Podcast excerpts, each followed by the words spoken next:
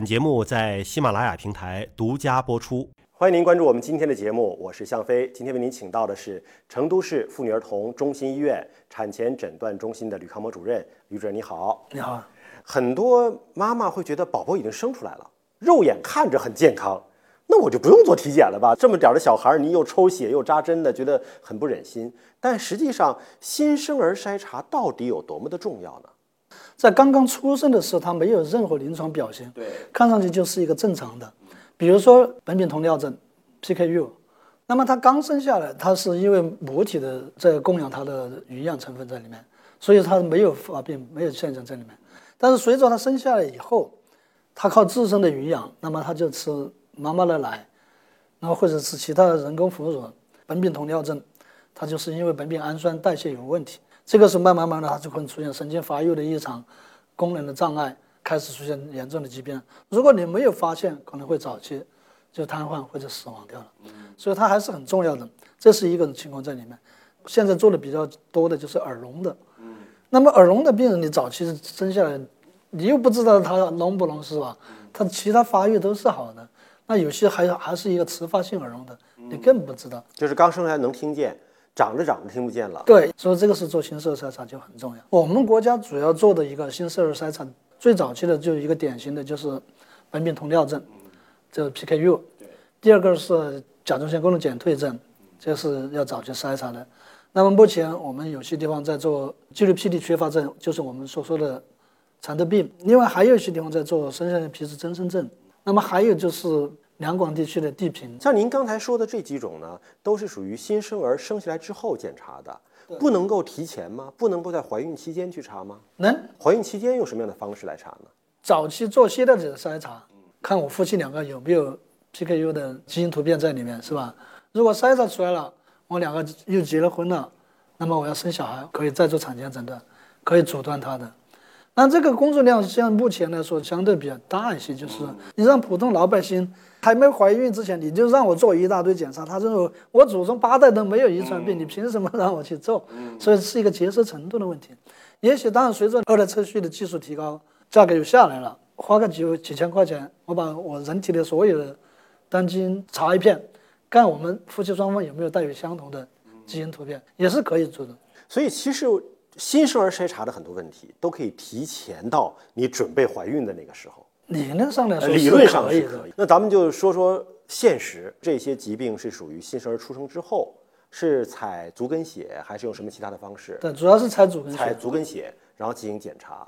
检查，你像刚才说的几个病，咱们一一的列举一下哈。就是第一个是苯丙酮尿症，苯丙酮尿症简称叫 PKU，它是某一类什么东西不能够吃啊？它是一个氨基酸代谢性疾病。苯丙酮尿症是因为苯丙氨酸的分解代谢有问题。所有的营养成分里面都有这个氨基酸在里面。为什么我们要筛这个疾病？它的好处就是很好的一个疾病可以控制的。就我一旦把它筛出来以后，我给他吃没有含有苯丙氨酸的奶粉，它就没有这个东西在里面，就不会产生高苯苯丙氨酸，那么就不会引起神经毒性作用，那么可以阻断它发生神经功能的障碍。控制好了以后，随着它的生长发育好了，神经发育功能齐全了。这个是你可能再吃影响也不是很大，所以这个是完全能够控制的。就是如果不管他，让他随便吃，这孩子最终对很快就会发病。傻孩子。对。那如果说你控制他的食谱。苯丙氨酸一类的食品不能够吃，对这个孩子就能够健康成长。对对，所以为什么说筛查这一类的疾病的选择其实是有科学依据的？对，为什么有干预手法的？我们筛查嘛，就是第一个是它是发病比较多的，第二个就是发病很严重的，第三个是有干预措施的。对，所以说，那么像苯丙酮尿症，有些地方发病高，但是它是可以能够治疗的。就能够控制的。那您说那个蚕豆病呢？蚕豆病是不能吃蚕豆吗？它是因为 G6PD 脱氢酶缺乏导致的一种疾病。那么脱氢酶缺乏以后，它就可能没有那种氢离子。氢离子主要是氧化还原剂。所以如果你吃了蚕豆，蚕豆里面它有氧化剂在里面。它如果有这个疾病的，你吃了蚕豆以后，它氧化以后就导致那个溶血引起的贫血。另外一个是大量的。血红蛋白代谢产物引起肾脏的功能的改变，所以说这个也要注意的。所谓的溶血，就是说自己的红细胞溶掉了，对自己红细胞破坏掉了，破坏掉了。对，所以导致的贫血。外周的成熟的红细胞很快就破坏。那症状就感觉像跟白血病差不多吧？不一样不一样是吧？白血病它主要是生血功能的障碍，嗯所以也是通过新生儿筛查，如果知道孩子有这个病，您这东西这这辈子别吃了，对，就别吃了。那你就健康成长，没有影响。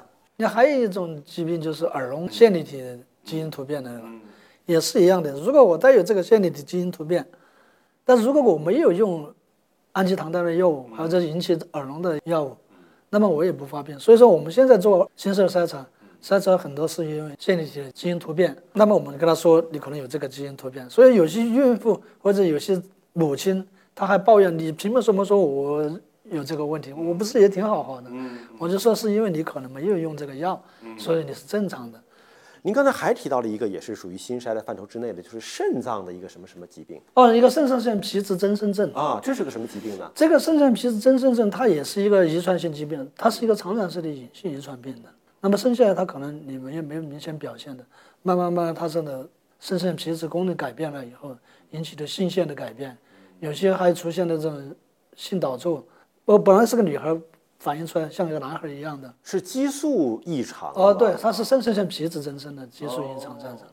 但实际上你在 X 染色体上面有很多很多基因的，如果跟这个基因发病有关，它就表现为这种形式。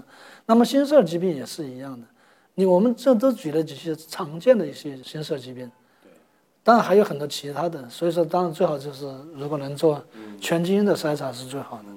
那就期待着成本的进一步下降，期待成本让每一个老百姓能够接受让受。每个老百姓都承受得起。对，感谢吕主任来到我们节目当中。那么今天通过吕主任介绍啊，我们知道就是说新生儿宝宝刚出来，即便看起来非常的健康，但有很多的肉眼看不到的问题，通过一个新生儿的筛查，还能够实实在在的解决很多的问题。但是光靠新生儿的筛查还是不够的，因为有三级的预防。